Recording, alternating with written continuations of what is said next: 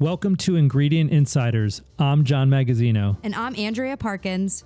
Each week, we'll be having fun and candid conversations with amazing chefs about their favorite ingredients. We'll also be talking to artisan food makers about their products. You know, one of the great things about working at Chef's Warehouse is it's given me the opportunity to travel literally around Europe, around Italy, um, and just to, to go to the places where these amazing foods that we're all very familiar with are made. Yeah, I don't think people realize, you know, when you go to the grocery store and you pull a box of pasta off of the shelf or, you know, a piece of cheese out of the counter where it comes from. And the Chef's Warehouse affords us those opportunities to go and see the cheesemakers and watch an olive oil production. It's part of the job that I've missed over the last, you know, year because of COVID. We really came up with this idea about talking about the ingredients, talking about the producers, talking with the producers of all these products that unfortunately because we weren't getting on airplanes, you know, we we decided, hey, why not have a podcast? Why not if we can't be there, why not talk about it? Andrea, I could not be more thrilled than to tell you who we're having on today's show. She's an icon. She's from Los Angeles. She's a famous bread maker. Is she the queen of sourdough? Is that what they call her? Nancy Silverton. Yeah, a close personal friend. You know her well. The last food trip that we took together pre COVID was with Nancy In Italy, yep. We went to Naples. and Calabria. We ate ourselves crazy with pizza and mozzarella cheese, which coincidentally is today's ingredient on Ingredient Insiders. We ate a lot of mozzarella in Italy. I got to milk a baby Water buffalo. water buffalo. If you've been lucky enough to meet Nancy Silverton, one thing you will know is she is always working. If you walk into Mozza restaurant in Los Angeles, there's a very good chance on any night of the week that she will be behind the mozzarella counter making your dinner for you. And that's a rarity with chefs. She's kind of like the energizer bunny of working chefs. She never stops. Nope. She's also going to be joining us from Los Angeles from her kitchen. So you may hear some pots and pans in the background, but we can't wait to hear what Nancy has to say. We will have Stefano Bruno of Di Stefano Cheese on the program. He'll be joining us from Los Angeles. He's a close friend of Nancy Silverton. Do you know what they're really famous for? Burrata. That is 100% correct. They really are probably responsible for the popularity of burrata cheese in the United States. Absolutely. I think it's gained so much popularity in the last 10 years, and I'm really looking forward to talking to Stefano and hearing the history of his company. You know what's interesting? I was watching The Sopranos. I never saw The Sopranos when it first came out. And My favorite show Yeah. of all time. in one of those episodes, Arturo, who owns the restaurant on the show, mm-hmm. actually serves Carmela Soprano a special plate of cheese that he's so excited about that he's imported from Italy, and it's called burrata. And what's amazing about this is, I believe that episode was filmed in 2001. Mm-hmm. Early 2000s, yeah. I don't think many of us had really ever heard of burrata cheese at that point. No, I don't think so. I, I, I don't think it was for at least 10, 12 years that we've been importing it weekly at the chef's warehouse and selling it to our customers. Now you're hearing burratas stuffed with truffles and all different types of applications on pizza, appetizers. It's it's on almost every menu. I mean, burrata is basically like this incredible version of mozzarella cheese, as far as I'm concerned. It's like sinfully good. It's creamy, decadent. It's like mozzarella with wings. This episode is in partnership with the Chef's Warehouse and produced by HayNow Media. Nancy, welcome. We're so excited to have you here. You got it. I'm so happy to You know, be we're here. talking about mozzarella, and you know, to give a little bit of background for the listeners who don't know who Nancy Silverton is, maybe they've been, you know, hiding away for several years without a television or a radio or you know nancy started out in the los angeles restaurant scene became very famous uh, as the pastry chef working alongside wolfgang puck at spago restaurant uh, then she opened with her uh, partner mark peel campanile restaurant and today has what I would call it's not even a mini empire, it's kind of an empire now. Mozza restaurant. She's got the Osteria and Pizzeria Mozza. She has Chi Spacca, Um, most recently in LA, the Barish at the Roosevelt Hotel. Pizzette. Don't forget Little Pizzette. And Little Pizzette in Culver City. How could I forget? And now you're international again. London, Cabo San Lucas. Where, I mean, when does it stop? How do you do this? You know, uh, you do it like the way everybody else does. You find good people to do it for you. And that's certainly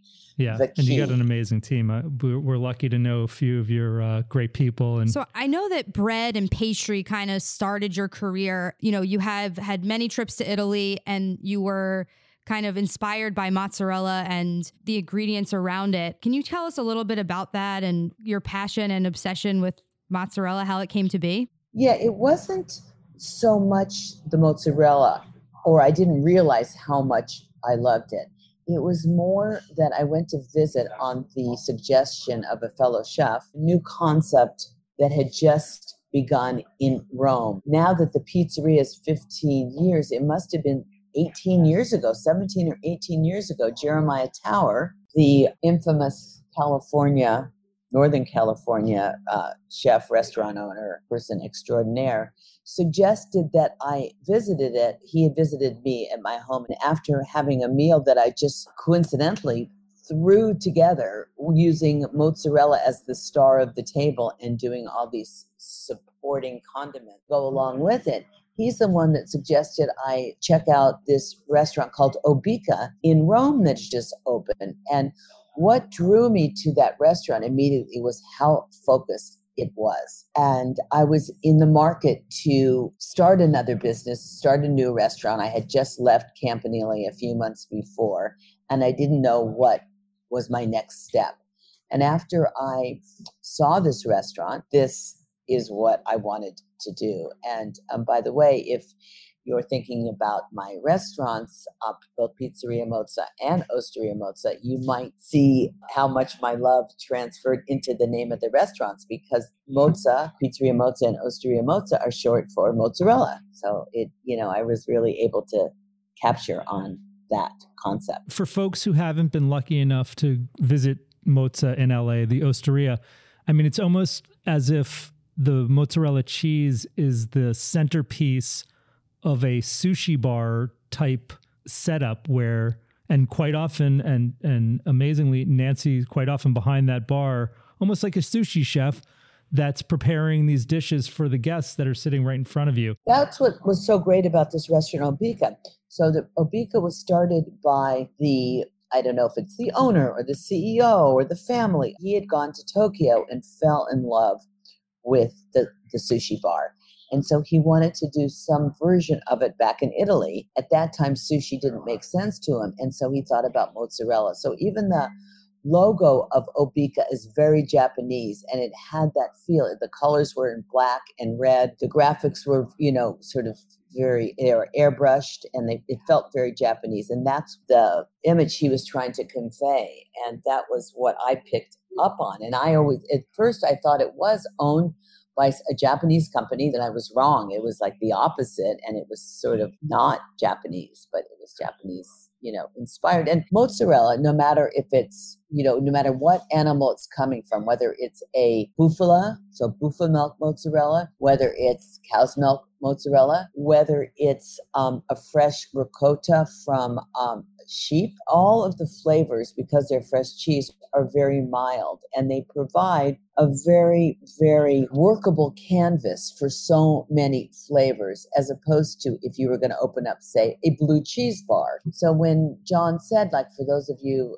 that are listening that haven't been to the Osteria, which is next door to the pizzeria, the focal point is this giant marble bar where either myself or myself and three other people are doing all sorts of things, not only with mozzarella, but our whole antipasti section of the menu comes out of that bar, which to me is important to have the visual workings of a kitchen inside the dining room. I think that it's such a connection between the customer and food. And so, you know, we do a lot of other things at Osteria. We're known for our pasta, we're known for a lot of things, but it's the mozzarella bar that really is what captures your your eye when you walk in the door. And so what we do is we try to use all different forms of mozzarella. We use imported bufala from southern region of Italy. We use sheep's milk ricotta. We use locally made the form of burrata, traditional mozzarella, and we use smoked mozzarella and we use domestic made mozzarella. Yeah. Uh, you know, mozzarella is interesting, and I, I love the idea of the mozzarella as a almost like a blank canvas where yeah you know i've had some of my favorite things that i've had at your restaurants are just you know simple anchovy laid over some mozzarella yeah. on a piece of toast just surprised to me because i never thought whenever you think of mozzarella you don't really think of fish right. Um, or you don't always when you think of fish you don't necessarily think of cheese. That combination in southern italy the bufala and the anchovy and i've really embraced it in so many forms. I think for me, that's my favorite pairing. Yeah, and, and mozzarella, you know, I think all of us or a lot of us, you know, even as kids, obviously it's not the lovely artisanal cheese, but you know, mozzarella sticks for a child and obviously mozzarella on pizza are things that people of every age love. It's a very accessible cheese. It's like an introductory cheese. It is. Yeah. But it also once you start to get into these really Nancy took us to a restaurant outside of Naples where they actually grow the buffalo. Vannulo? Yes, yes, Vannulo. Oh my God, that was the most magical meal I think I've ever had in Italy. It was a restaurant on a farm, on a buffalo farm. Now, most buffalo producers in Italy buy their milk. This is one of the few or only, and I think it's the only unpasteurized. So they can't, for instance, sell it to Chef's Warehouse. Warehouse cannot bring it over because it's not pasteurized. But one of the few mozzarella makers that they raise and melt the bufala on their farm, but it's not pasteurized, and their bufala are treated in a way that's far better than I'm treated. I'll tell you, opera. Do you remember that? They have these showers where you know anytime they're not feeling like they need a they need a refresh, they walk under these showers they have this scratching station that almost looked like a shoe cleaning station that rotates. Those are happy buffalo. They're living the good life. They have a great life. They make, I think, the world's best buffalo, but you have to go there to eat it at the farm. And one of the things that I discovered there too is that I, I, had this perception that buffalo milk, when I had buffalo milk mozzarella in the United States, that it was a very tangy thing and it was a very almost you know, I don't want to say sour in a bad way, but it, it had a certain flavor to it. And then when I went to Vannulo, I saw that actually I was quite wrong that the flavor of their product was sweeter and creamier than I had ever thought. And Much more mild than any buffalo that I've had in the US. Yeah, so I don't know if something happens in transport or what it is, but Yeah, something definitely happens that does not translate in transfer. Unfortunately, it's the only way that we can get it over here. But Bufala Buffalo milk mozzarella is refrigerated. Everything changes about it. Right. Made to last three days. And that can't happen both with the regulations and the flight over. The, t- the time frame, I think it really has an effect on it. Fortunately, and this is something that, you know, we've seen in the last decade or a little bit more than that, you've got some great cheesemakers now in the United States that are turning out products that we've never seen before. Artisanal cheeses, yeah. particularly mozzarella, particularly burrata. Uh, like Stefano, like John said, there's so many different mozzarella makers. How did you pick Stefano? What was it? What about it made it your mozzarella? Well, first of all, given the choice, he's making it in Los Angeles, and so when I can, I prefer to buy local. That's without a doubt. But he is the person that introduced me to burrata. I and I don't think the rest of this part of the world had ever heard of burrata because it was a cheese that was not being made. Actually, the caseificio that he worked at, coming from Puglia, is the caseificio that invented, in quotes, burrata. It wasn't approved by the health department. They would not approve it. So instead, he made up the name, and this is a cheese that we still use, and it's not even heard of it in Italy. If you went to Italy and say, can I buy some burricotta? the make made up word of burrata and ricotta, skin of mozzarella that holds a bag of ricotta. That's what the health department could relate to that. So he, that's what he sold first. But when he made burrata, he came to Campanile. He tells the story of coming to me and my and myself tasting it and immediately saying, "I'll buy everything you have." Where he had a very difficult time selling it to the well known Italian restaurant because they had never had it before. A product coming from Puglia, they didn't understand it. Italians, as much as I love them, they are very close minded. Burrata is certainly having a moment now. I mean, and again, yeah, I think you make a great point. Who had heard of Burrata 15 years ago. Very few people. You know, I always say to people, like, I think in Los Angeles especially, there's a law that if you don't have burrata on your menu, and I don't care what kind of restaurant you have, it could be Japanese, Chinese, you know, Mexican, uh, Afghanistan, there is some burrata concoction on the dish. And I'm also really proud because I know I'm talking to you and you're on the East Coast and you're in the New York area. And New Yorkers like to always say that they validate every food trend. And I'm happy to say that the burrata usage or the love for burrata started in Los Angeles. Yes, I will concede that to Los Angeles yes. for sure. LA We've wins. got a great mozzarella producer in our local region called Calabro. I mean, they do beautiful products. They've got a ricotta that people want across the country, and their burrata now is is one of their more popular items as well. I'd be curious to know what are the dishes that you love incorporating the mozzarella into? You know, obviously pizza is one of them, but you know, what are your, some of your greatest hits? What are the Nancy Silverton mozzarella makes this dish that much better? Well, I think that I should start out with probably one of the most iconic dishes at Mozza in both Mozza Pizzeria and Osteria is what we call the Mozza Caprese. In developing the menu, I was trying to come up with a menu, felt and read and tasted pizzeria, but in the Nancy Silverton way. What am I going to do with a mozzarella caprese or a caprese salad, as people call it? And that was something that I kind of left for last because I didn't know how I was going to deal with it because at least three quarters of the year it is made with underripe, yep. underflavored tomatoes. Cardboard. Walking into a pizzeria in December and seeing caprese on the menu was like, all right, I think I'm going to leave because this restaurant has no credibility. But people would come in and say, don't you have a caprese, right? So I had to think, what am I going to do? So the first thing I did is I got the cheese. I thought, well, I'm going to do with burrata. That was the first thing. I had to figure out what to do with those underripe, underflavored tomatoes. And that's when I came up with the idea of slowly roasting them on the vine, where you sort of encourage the sweetness of the tomatoes by semi drying them out. And that became our ball of, of burrata with a spoonful of freshly made pesto, basil pesto, um, a pile of the tomatoes on top, and some Genovese basil. Yum. So delicious, and you can eat it year round. So delicious. That probably is the star. I prefer dishes with the shortest amount of ingredients. We serve bufala mozzarella and alongside a small tin of Spanish anchovies from the Cantabrian Sea. I know you did carry them for a while. I think you still do through Chef's Warehouse. I find that Spanish anchovies from from that sea, the best anchovies so good that I've ever had. You know, I, uh, my jaw dropped with the talk about the uh, Spanish anchovies because I love anchovies. I love anchovies, and we want to. How do you feel about anchovies?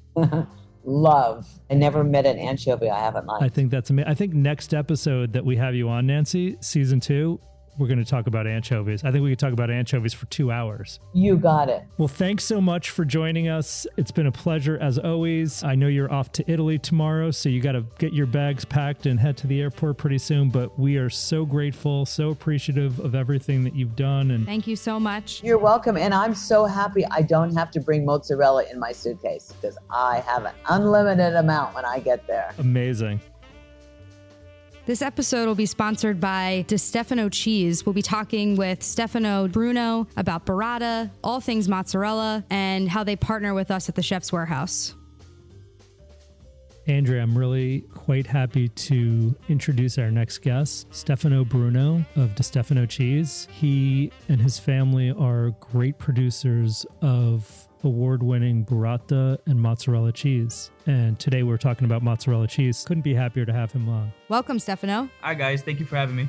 Your family comes from Italy. Your father founded the company. Tell us about the history of the company. I mean, how, why did your father choose California? My dad started making cheese when he was 11 years old in uh, Puglia, in Italy. And he was content doing it. It was his passion. He absolutely loved it. He started from cleaning the floors, cleaning the vats, and eventually, as he spent more time at the company, he became one of the cheesemakers. At 18 years old, he met my mom, who was vacationing in Puglia visiting her family, fell in love, and then two years later moved to LA to be with her. She was an American girl. So tell us, you know, what type of cheeses are being made at Stefano today? We make all of the traditional fresh Italian cheeses when it comes to pasta filata. So mozzarella, burrata, ricotta, mascarpone, scamorza, caciocavallo. And then we also do some one-offs here and there that we kind of do as special orders for people that call in. So like stracchino or primo sale, uh, Nodini and things like that. I mean, at the end of the day, we're a family-owned company, so we're we're doing this more for fun than anything else. And it's serious cheese. I mean, you have some of the best chefs in the United States that talk with great reverence about your products. Obviously, the, one of the key components of these type of cheeses is the milk. Where's the milk coming from? When we began cheese making, or when I began cheese making at least, it was very scientific to me. I spent six months in our lab just playing around with every aspect of the milk. I wanted to see what different pH levels did. I wanted to see what different salinity levels did. And then I started realizing that the milk that we were receiving was very inconsistent. I mean, one day I would receive a batch with certain protein and fat levels, uh, and the next it would be completely off. Around 2015, my dad and I decided to work with a farmer directly in our vicinity, which is in Ontario, and it's about 10 miles away from our cheese plant. And our initial goal was how can we get the best milk to make the best cheeses. So we started increasing grass portions in the feed. We started increasing the amount of time that the cows get to play on the pasture. What we started realizing was that through these experiences and through these changes, our milk production was becoming significantly higher quality, which was leading to higher quality cheeses. But then again, it kind of allowed us to get a scope as to what is wrong with the farm in general, the farming idea in general. So we've transitioned our focus in the last years to trying to become the best cheese company that we can be by supporting our farmer. I mean, that's kind of like the biggest thing. Unfortunately, in California, and I think in most of the United States, milk production is just kind of seen as this commodity thing. It's just a commodity that we're trying to make to get the masses. But if you truly want to do something that's going to push the limits of what cheese making is, you have to change the fundamental of milk. Yeah, I love the fact that you guys have gone that you know the extra mile to really make sure that these are happy cows and they're making great milk and that obviously it's going to have a direct result on the end product. A lot of people, they when they think about mozzarella, they think about the package that they buy at the grocery store. What makes your mozzarella or fresh mozzarella special? Well, our mozzarella is alive. When we receive the milk in, we pasteurize. Our cheesemakers, we don't standardize the milk we don't expect the milk to be at a certain level every day. We have to play and dance with the milk. So if we receive milk in that is at a certain fat and protein percentage, our cheesemakers have to study that milk for about an hour every morning, playing around with what the best pH acidity level would be to create the cheese. We are legitimately working with the milk as opposed to forcing it to be what we want. So we don't add any type of whey powders or protein powders or gums or whiteners or anything our cheeses are 100% all natural. We rely on the experience of our cheesemakers and at the back end the passion of our cheesemakers to make the best cheeses that we can make. So when you're when you're making the fresh mozzarella, how do you pull it? How does it become so fresh and luscious and delicious. So it's uh, it starts off with pasteurizing the milk. Then we will go ahead and acidify the milk, and you can do this using vinegar. Uh, we then heat the milk and add an enzyme called rennet. The rennet coagulates the milk, and then we will cut and mix it, which will cause the curds to separate from the whey. The whey gets sent to turned into ricotta, and the curd gets turned into either mozzarella or burrata or any other pasta filata cheese that you would like to make. Talk to us about burrata versus mozzarella. I mean, I feel like burrata kind of came to life in the United States maybe just in the last 10 years. It's not something, I mean, I'm sure our listeners today are very aware of what burrata is, but it's something that, you know, as I was growing up in New York in an Italian family, we didn't really ever, you know, I didn't, I knew mozzarella quite well. It was in many of the dishes and obviously on pizza and all these things.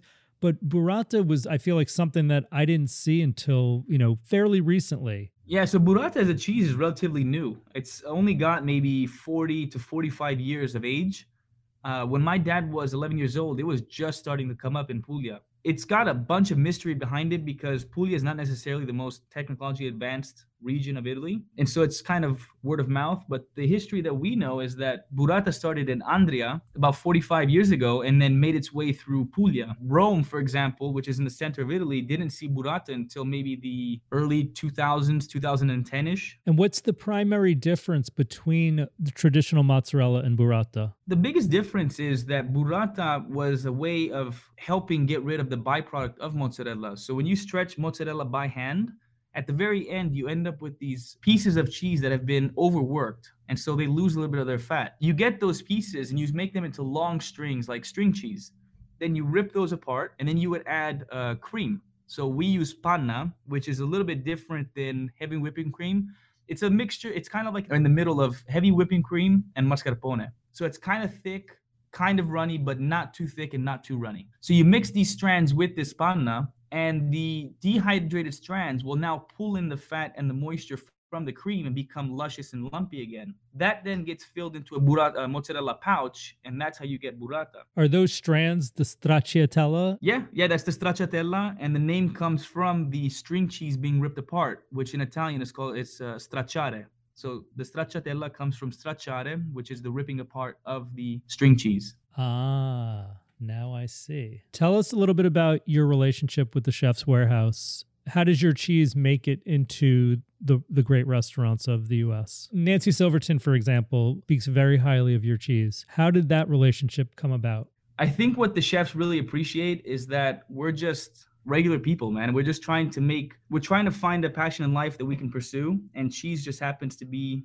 what that is. And so when we talk to chefs, we can kind of relate because most chefs, as you guys know, are extremely passionate. They don't necessarily follow the rules that everybody else follows. They have their own mindset on how things work. To a certain point, it's almost like uh, it's like an art. So when we got to know Nancy, she just liked the way uh, we ran things. When she first saw our production, uh, we were in Baldwin Park, which was in a shack essentially, and we had modified the interior to be almost like a clean room. It was uh, 100% renovated on the inside to where we had, uh, you know, floor to ceiling, top notch, state of the art fa- uh, factory. But from the outside, it looked like this rundown warehouse essentially. So Nancy came in, and I remember her face was like, "What am I getting myself into?" And then when she walked into the production floor, she just fell in love with what we were able to do with the space that we created. You know, when our family started this business, we didn't have the resources that we have today. I mean, we were maybe lower middle class, if that. So we put everything that we could into this project. And I think Nancy just fell in love with the amount of passion that she saw when she walked through those doors. Do you guys get a lot of feedback from chefs? Do they help alter how you guys produce the cheeses? Is there a give and take where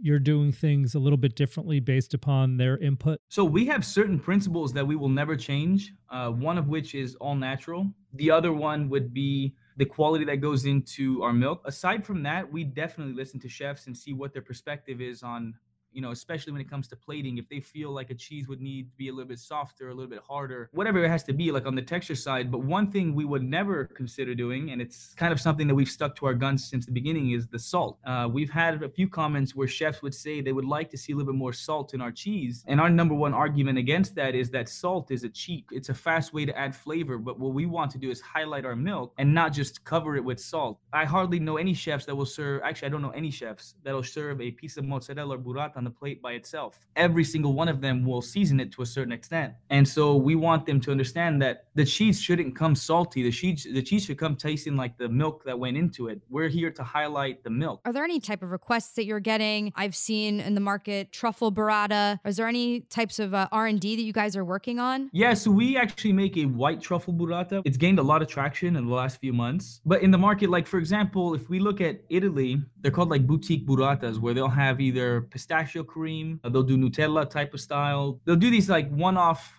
cheese styles, right? We don't want to get into that necessarily because we feel at the end of the day, truffle burrata was something that we did because we got a ton of requests for it. And so it was just like, let's do the best truffle burrata we can. But we kind of believe in the fact that if you want burrata to have a certain flavor, it would be up to the chef to add the best ingredients that he can find on that end. So if you want a truffle burrata, find the best truffle you can and shave it on top. Or if you want a burrata with the pistachio cream, find the best pistachio cream you can and put that on top. You know, we're the ingredient insiders, the chef's warehouse. We're always looking for innovation. We're looking for the newest trends. Is there something that's on the horizon in the in the world of cheese we should know about? The next big thing is not going to be a new item, but it's going to be the the care that people take into what they eat. I think we're going to slowly slowly but surely start to see these commodity style producers either adapt or they're going to have to change their processes completely because I mean people are starting to wisen up. Covid wasn't a joke. Health is now starting to become a big concern for a lot of Americans especially a lot of Californians whereas before people maybe didn't look at the ingredient statement now they are. I mean they're concerned with what goes into their body these commodity producers that were essentially mixing whey proteins with water to make cheese that they could just pump out, you know, thousands of pounds at a time. I think that's something that's going to be a part of the past, which is kind of great because speaking sustainably, that's not something we can continue doing uh, for you know forever. We have to start finding ways to be more sustainable and more uh, in tune with our planet. Stefano where can our listeners at home find your cheese? Is it available in retail? Is it available for mail order? Yes if you look uh, if you're in california gelson's whole foods uh, we just landed a contract with albertsons so uh, they'll be carrying it. The thing is we sell to distributors primarily and then they take care of selling to retailers and uh, restaurants. So I know in California, majority of the burrata you guys find in the restaurants, 80 to 85% of it is ours. And then on the retail side, those are the three that we have primarily in uh, California. Out of states, it's just it's a bunch of these smaller mom and pop shop uh, type shops. Stefano, we really appreciate your partnership with Chefs' Warehouse and uh, being on our podcast. We really love your product. It's so delicious. Uh, anyone who's listening, if you are in you know in California, go to your next Whole Foods and buy the Di Stefano mozzarella and burrata. Thank you, guys. Pleasure was mine. Thanks for listening to this episode of Ingredient Insiders. Like what you hear? Write us a review and let us know what you think. You can find us on Instagram at, at Ingredient Insiders. Subscribe today on Apple Podcasts, Spotify, or wherever you get your podcasts. On our next episode, we'll be joined by Chef Christian Petroni, a rising star of the Food Network. He's also the man behind Gabagool Media. He is just a great guy, a really fun character, and we're definitely going to have loads of fun talking about Parmesan cheese. And we'll also be joined by Ambrosi Foods, makers of some of the finest Parmigiano Reggiano cheese available in North America.